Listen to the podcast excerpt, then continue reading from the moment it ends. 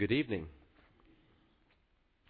If you would like to follow along in the scripture reading and the study tonight, open your Bibles to 2 Timothy chapter 4. We'll be looking at this text. Before we begin this lesson, let's go to our Father in prayer.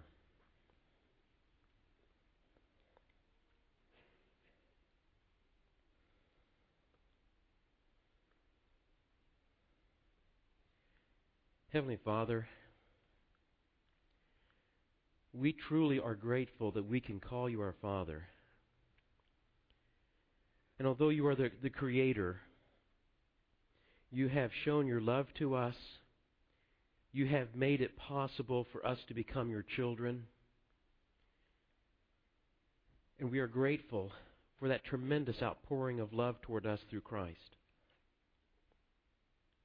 Father, we pray that as we go into this new year, that we might grow in the mindset, the, the mindset that can help us to live for you as you desire.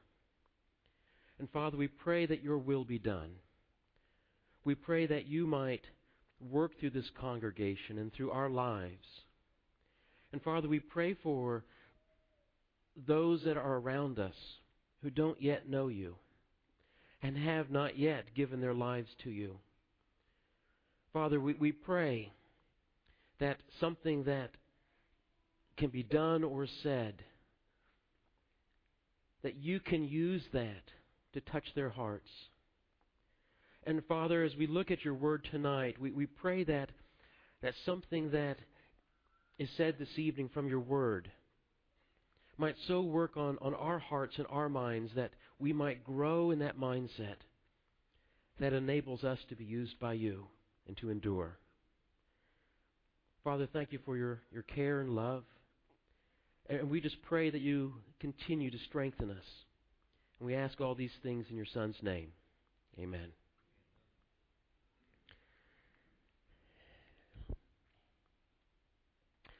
History is scattered with stories of heroes. Heroes that would rise up during times of, of crisis. Many of us will be familiar with the movie Schindler's List from 1993 um, about the German manufacturer who saved more than a thousand Jews during the Holocaust. In fact, there were many other Schindlers most of who have remained largely unsung. In Berlin alone, 1,400 Jews survived the war through the assistance of fellow Germans. But there's a haunting question. And then the question is why were there not more Schindlers? Why were there not more people who would stand up in that society and do what was right and rescue their fellow human being from cruelty and all that was going on? And the answer, at least in part, is a general statement, a general indictment about humanity. It seems as we look at history that the majority of people prefer just to take the path of least resistance. Winners, however, are different. The winning mindset, it pushes through difficulties. It goes around obstacles and, and whatever lies in the way of what is best and good. And the reason is because the race is worth it. The, the effort to achieve the goal is worth it. If someone is simply going to live for comfort, if, simply, if someone simply prefers what is, is comfortable, then that individual is never going to win a race. You know, all champions have a mindset that prepare them and that drive them toward victory. And coaches try to work with teams all the times to instill this mindset within them.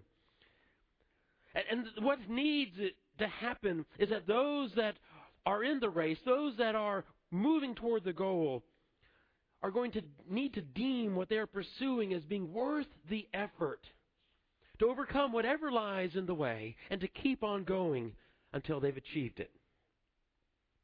You know, at the start of the year, this seems like, like the perfect time, a good time, to consider the characteristics and the qualities of Christians who have run the race well. Because we have the opportunity to look at them and to look at their their traits and what they've exemplified in their lives, those things that have been ex- exemplary of a champion, so that we can learn and take from them. And as we go into the coming months and the weeks ahead and days, we can put those principles into practice. What a wonderful time to be reminded what we can learn from those who are winners. For me, Paul deserves a, a spot on the short list of those Christians who have, who have exemplified not only a winning attitude, but also a winning service to our Lord.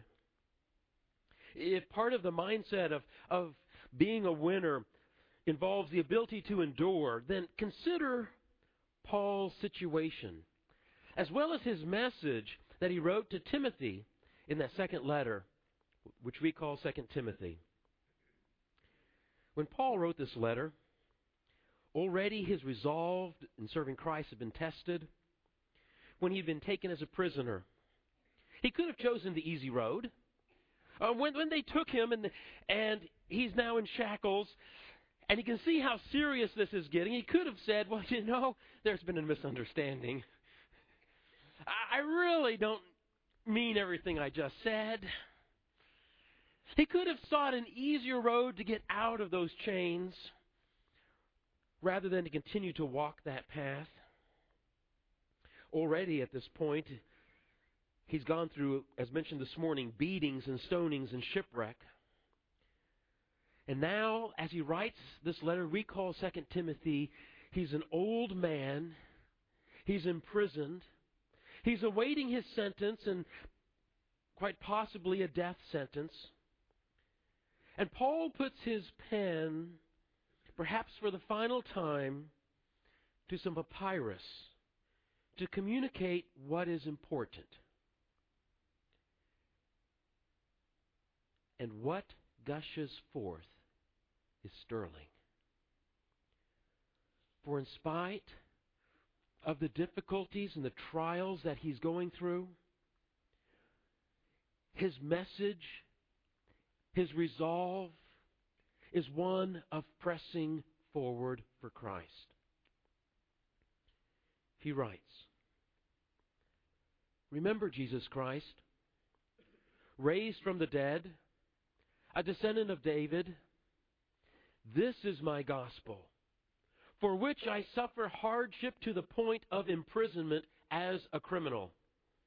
Now remember, he has not done anything wrong. He, he is not a criminal. He, he has not stolen. He has not hurt other people. He has stood up for Christ. And that has led to his chains. But then he continues on, but God's message is not imprisoned. Look at the winning attitude that Paul exemplified in spite of his situation. I'm suffering hardship to the point of being, being imprisoned like a criminal. But you know what?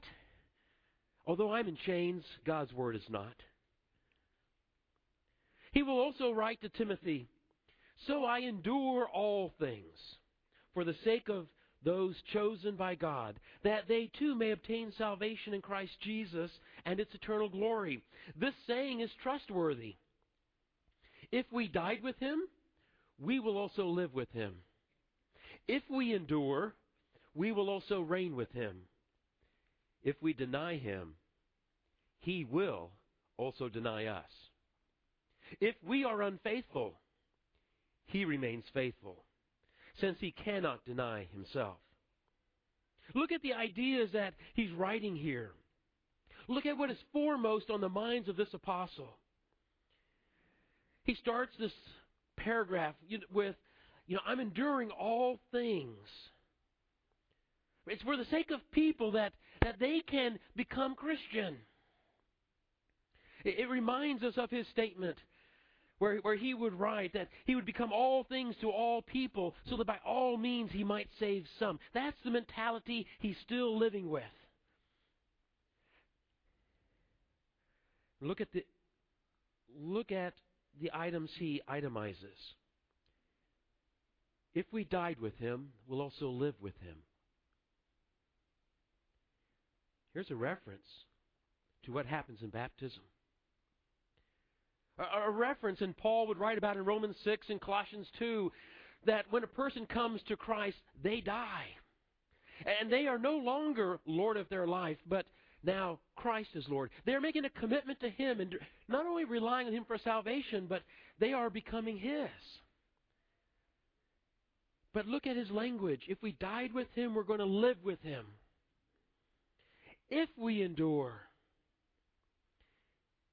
if we deny Him, if we are unfaithful, people who are hard pressed, they focus on such thoughts. That they look at, at that, you know, keep, keep going on. They, they look at what's necessary to endure. The person who's comfortable doesn't talk about dying and enduring and denying and, and what happens if I remain if I become unfaithful. But these are the thoughts of a person who is hard pressed. And he says, if we keep going, we're also going to reign with him. Chapter 4 and verse 6. Again, look at Paul's situation. He says, I'm already being poured out as an offering. My life is being spent like a sacrifice. And the time for, for me to depart is at hand.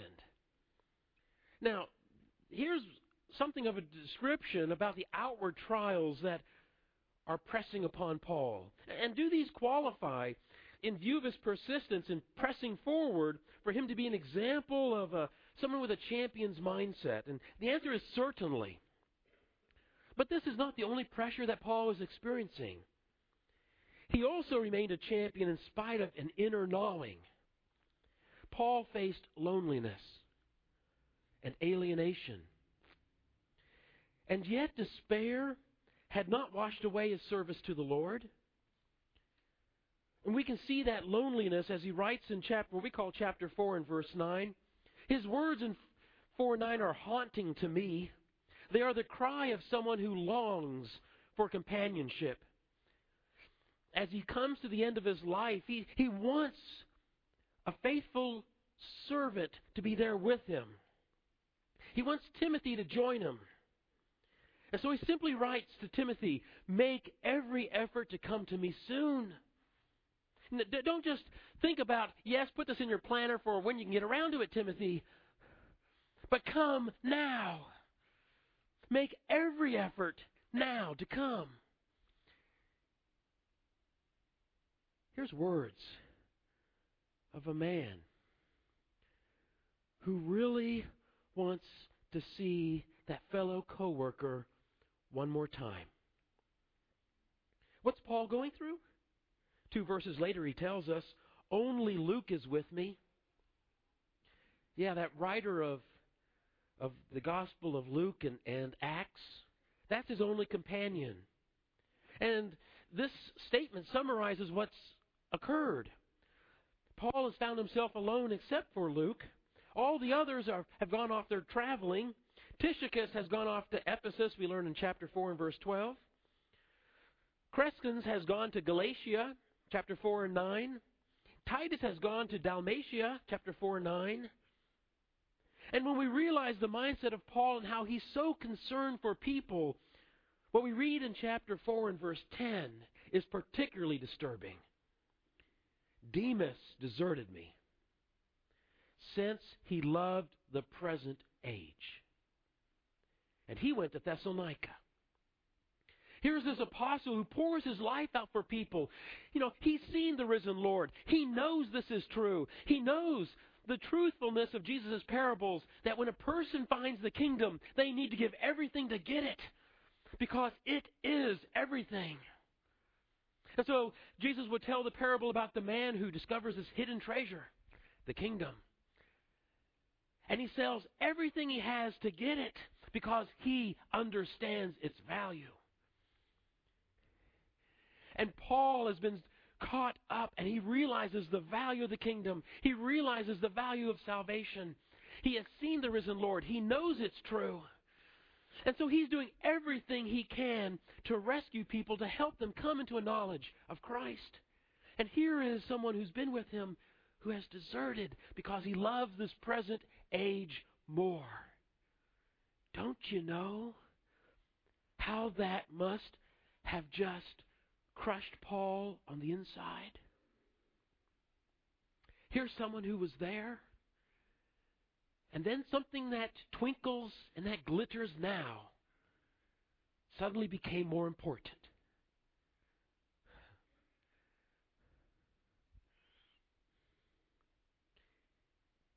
In fact, what Paul recounts for Timothy as he writes this letter, it's a horrific story about what he has gone through. Chapter 4 and verse 16 At my first offense, no one appeared in my support. Instead, they all deserted me. May they not be held accountable for it. You talk about alienation. What a scene. Paul's called up. The trial begins. His first defense, where he's going to be speaking about why he's in chains and explaining it. And the Christian brothers, they don't want to be seen with him. And Paul has to face this all alone.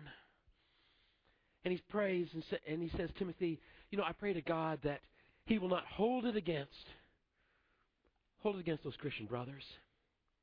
But everyone deserted me in my hour of need. And so here we have a man who on the outside has, has all those pressures and difficulties, but that's not just from out, it's within. And it's what he's experienced in his psyche as well. And yet, in spite of all of it, Paul has kept pressing on. And that is the mindset of a champion. And Paul describes his arduous path and where it has brought him with these words I have competed well. I have finished the race. I have kept the faith. And finally, the crown of righteousness is reserved for me. This Lord, the righteous judge, will award it to me in that day, and not to me only, but also to all who have set their affection on his appearing. That is the mindset of a champion. It's also a message for Timothy, and it's a message for us. Now, at the start of this lesson, I have spent a lot of time describing Paul's situation, the, the sort of trials he was going through as he wrote this, as well as where his mind was at, and, and the, the, the struggles he's had as people have deserted him. Why? Because in his ministry, he had it harder than me. a lot harder. Because in his ministry, he had it harder than a Sunday school teacher. Because in his ministry, he had it harder than someone in Operation Connect, or in youth ministry, or in building and grounds, or in any of the other 30 plus ministries that we have. And he was going through very difficult times.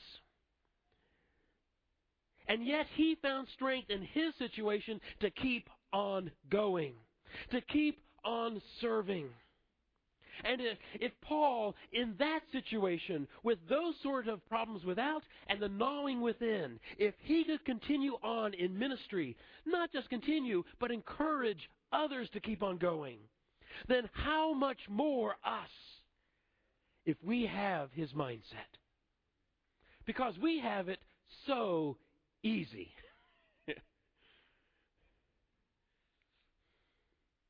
so, what is it? What is it that enables a person to endure like Paul? And also to try to pass through whatever difficulty he finds and maintain the sort of attitude he does in service and ministry. You know, can we bottle up what Paul had? I like to take some drink of that. I like to pass it out to others. This morning, during the Lord's Supper, Jeff mentioned that this time of year people make resolutions about how they want to live. And I think it would be particularly important for me, for us, to make a resolution that we're going to glean from Paul's mindset and what he has to offer about how to have the mindset of a champion. You see, Paul's mindset is no secret. As he wrote to Timothy, what we're doing is we're listening on a conversation between a coach and an upcoming athlete who is very good. And we discover the coach passing along some of the keys that, that he has been using to endure and to go through whatever it is that he's encountered. And if we have ears to hear, God's message through Paul can also help us grow in our winning mindset and in our service to our Master. And here are just a, a couple of principles that come from chapter 4 of 2 Timothy. There's many principles. But, but one is remember that God is at work. God's at work. It's not just our hands, but God's at work. Listen again to what he wrote. At my first defense, no one appeared in my support. Instead, they all deserted me. May that not be held may they not be held accountable for it. But the Lord stood by me and strengthened me. God was at work when I was facing the most difficult point. He was there beside me. He strengthened me so that through me the message would be fully proclaimed for all the Gentiles to hear. And so I was delivered from the lion's mouth. I, I, I was delivered through that situation. You see, God was with me, and He strengthened me, and He helped me. God's at work. Even when Paul's trusted companions had abandoned him, Paul knew God was still at work and would be at work, although he was physically alone. Undoubtedly, Paul was praying for strength, and he gave God the credit for every step that he could continue to make. As he stood there and he defended why he was in chains and explained to people the story that had put him there. Paul knew that God is at work through his people to ensure that God's purposes will be fulfilled. Another principle that comes out of, to us in chapter 4 about the mindset that this champion has is remember, Jesus is returning, and he does the judging. It's not me, it's not you. The coach in chapter 4 and verse 2 is going to charge Timothy now, get on with your ministry. Start doing the things, make it practical. And he outlines for Timothy what he needs to be doing. But let's go back to verse 1 of chapter 4 and notice the reason why Timothy is to be engaged in his ministry. He says, I solemnly charge you before God and Christ Jesus, who is going to judge the living and the dead, and by his appearing and his kingdom, and then he starts into here's what you need to be doing. But he lays the basis for what Paul, what Timothy is supposed to be doing is, now I'm going to charge you. And it's before God. It's before Christ who's the judge. And Christ coming back. And in view of the kingdom. Because of these things, you need to get on with serving our Lord. Now, not all of us are engaged in preaching to congregations.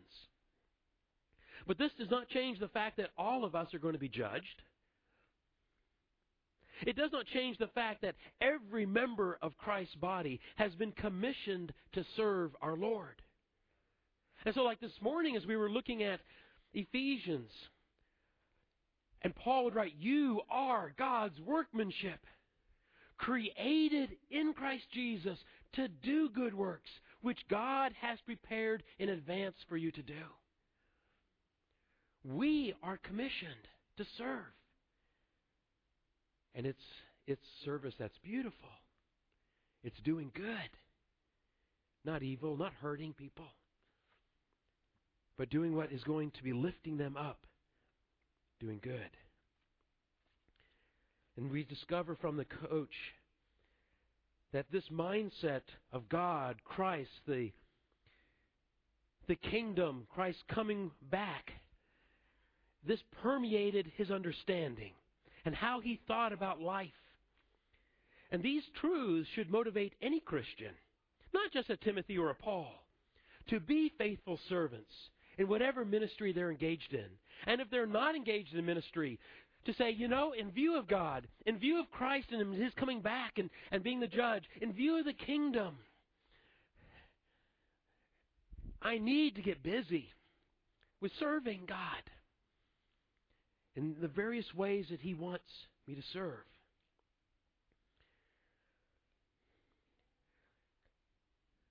But this truth about remembering that Christ is the one who does the judging, not me or you, and God and the kingdom, that focus, that truth, also provides a response to a common problem. You know, something can happen to us as we're running a race. And I really feel at this point unqualified to talk about running races because it's been too many decades. it's more of a distant memory than anything else. But, but in the races that I would run so long ago, five miles, something happened at four miles. At four miles, if not sooner, the legs began to talk. And they said, I really don't want to do this. And you really don't want to make me do this. And they kind of go numb. And if you focus, if you think about the situation, you slow down and you stop. And if you're going to win, the only way you do it is you forget about your legs. And you focus on what is worth the effort. And you keep going. You see, our focus can be distracted in service. How many times have we been tempted to think, you know, this ministry makes me tired? We've had a bus ministry here and that took an enormous amount of work, I hear, from so many people. And we talk with someone in the bus ministry, and as they talk about that experience, how many times do they they talk about, you know, it was tiring. It took a lot, but also look at the result. So many kids, so many people were coming to Mac that, uh, as I understand it, the four-story building for the kids had to be built. How wonderful is that? But also look at the effort that went into that. It was not a life of comfort, a life of ease. It was a life of diligent dedication, and God brought a result. But ministry uh, keeps going on and on. There's always more kids to teach. There's always more to do. Then if our focus shifts to such things, it's quite easy to get on a path of burning out and not being like the champion Paul, who had it so much worse than we do, but who kept going on. You know, there's another way that our focus can also shift from God, Jesus, the kingdom, and, and his return. Sometimes a person's focus can, can shift toward their ministry and commending themselves based on comparing themselves and their ministry with other people. You know, I'm doing more than so and so. Or conversely, oh, I can never do as much as them. And feeling discouraged and, and torn down. Paul in 2 Corinthians chapter 10 and verse 12 is going to say, you know, those who compare themselves with themselves and with others, when they do that, they are not wise. That's foolish. That's the wrong place. That's the wrong focus in ministry. For others, that distracting focus might be how they evaluate their service based upon how they feel about their ministry. You know, I'm doing a great job. Again, the focus is misguided. Paul, in describing his own ministry and his conscience, or what he thought about it, 1 Corinthians chapter 4, verses 4 to 6, he says, No, my conscience is clear. He's talking about his ministry of teaching and what he taught. He says, But that doesn't matter. It doesn't matter what my conscience is. What matters is that the Lord is going to judge me. That's what matters. So I don't judge myself. He will go on to say, what you need to do is focus on what's written and not to go beyond it. And then you're not going to get into all these other problems and all the divisions that were occurring at Corinth. And so, Paul, the coach, he gives that correct focus. He charges Timothy in his ministry God, Jesus is coming back and he's the judge. And remember what the kingdom's all about. Remember that in your ministry, Timothy. That's what you need to remember and focus on. This is good advice for all of us. Our service to God needs to be rooted in remembering why we're serving our Lord and that our ministry is worth it. Our Lord is worth it. He is coming back. And such service also recalls Jesus' parable of the, of the ten minas, where the master, he commissions his servant, put this to work. He gives resources. He gives some time. We don't know how much. They don't know how much. And he goes off. He's gone. And those different servants put those resources that they've been given to work. And then Unexpectedly, one day, the master shows up again and says, Okay, what have you done? How have you used that time that I gave you? How have you used the resources I gave you for my purposes? And we, we know the result of the. Some come and say, "Hey, you know, well, you gave me this, and, and I've been at work, and I've been, and here's what I've what I've done with it, and well done, good and faithful servant." And others get, have done more, and others have done less, and it doesn't matter how much it is the response is always the same well done, good and faithful servant. And then finally, someone shows up and says, Well, I didn't do a thing. You evil, you wicked servant. Throw him out.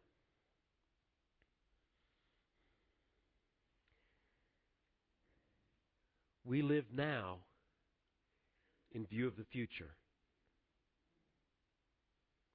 And the future hope that Christ has made possible for us is absolutely tremendous. And serving our Lord and enduring to the end is worth the effort. There's one other subtle lesson from the coach in remembering who God is and that it's Jesus who judges and, and the kingdom and the Lord's coming back.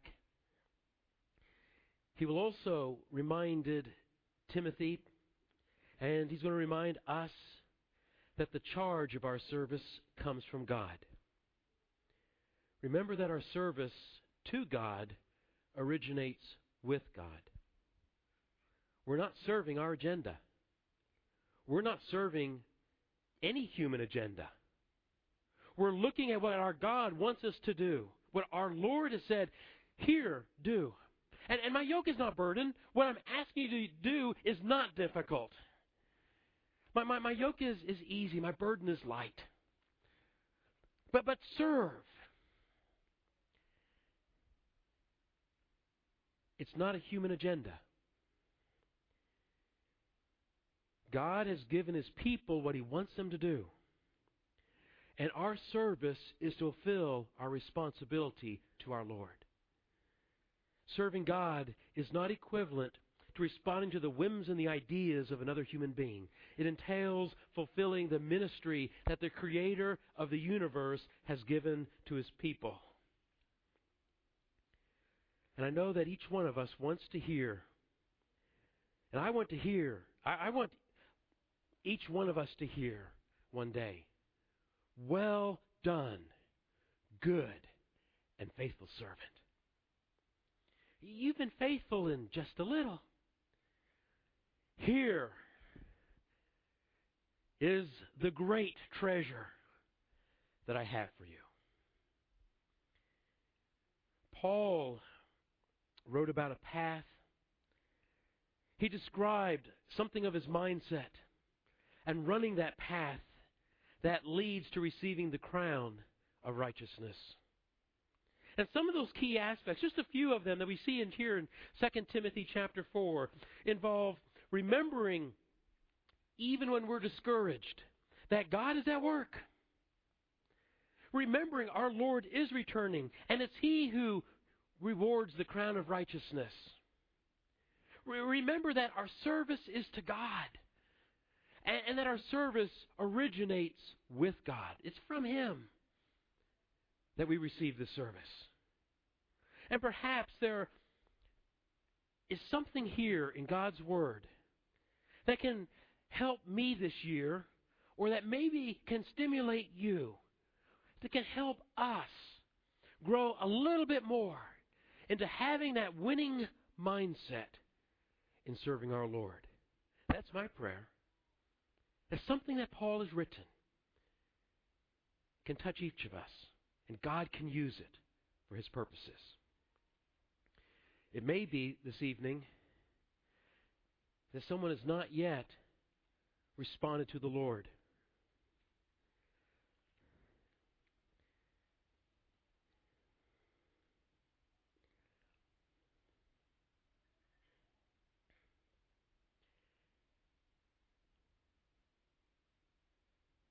That's serious.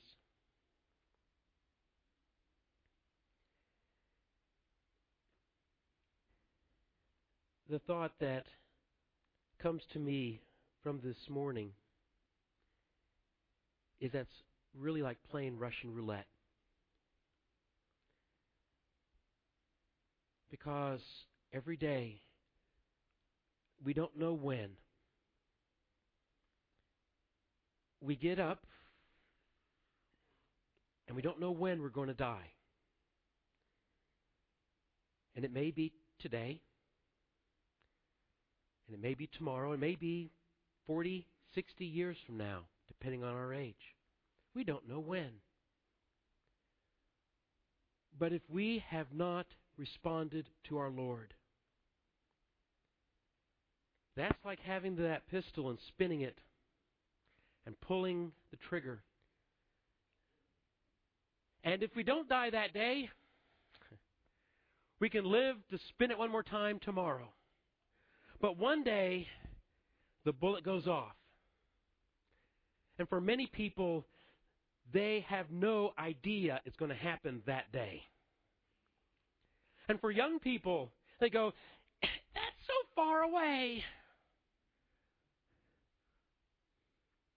But for those of us who have lived long enough, through decades and decades, and we've seen and we know not only older people who die, but young people who never expected to die. And the message doesn't need to focus on, fear, but it needs to focus on reality.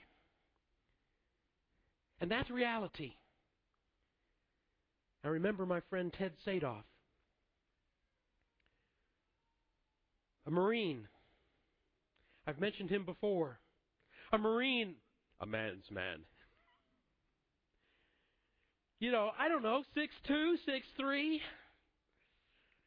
shoulders this wide. The Marine said, Would you like a job at the embassy in Moscow? We want to impress them. In the fittest of health, and on one Saturday, we're at uh, at the uh, cafeteria at the university, and we're talking, and and he makes the comment, yeah, you know, if you ever have you thought of death? Next following Friday, he died. Death was the last thing on his mind.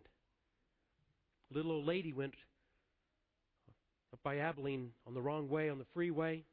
She was disoriented, came up, up over the hill riding his motorcycle, and she hit him. And that was it. We don't need to live in fear, but we do need to live with reality.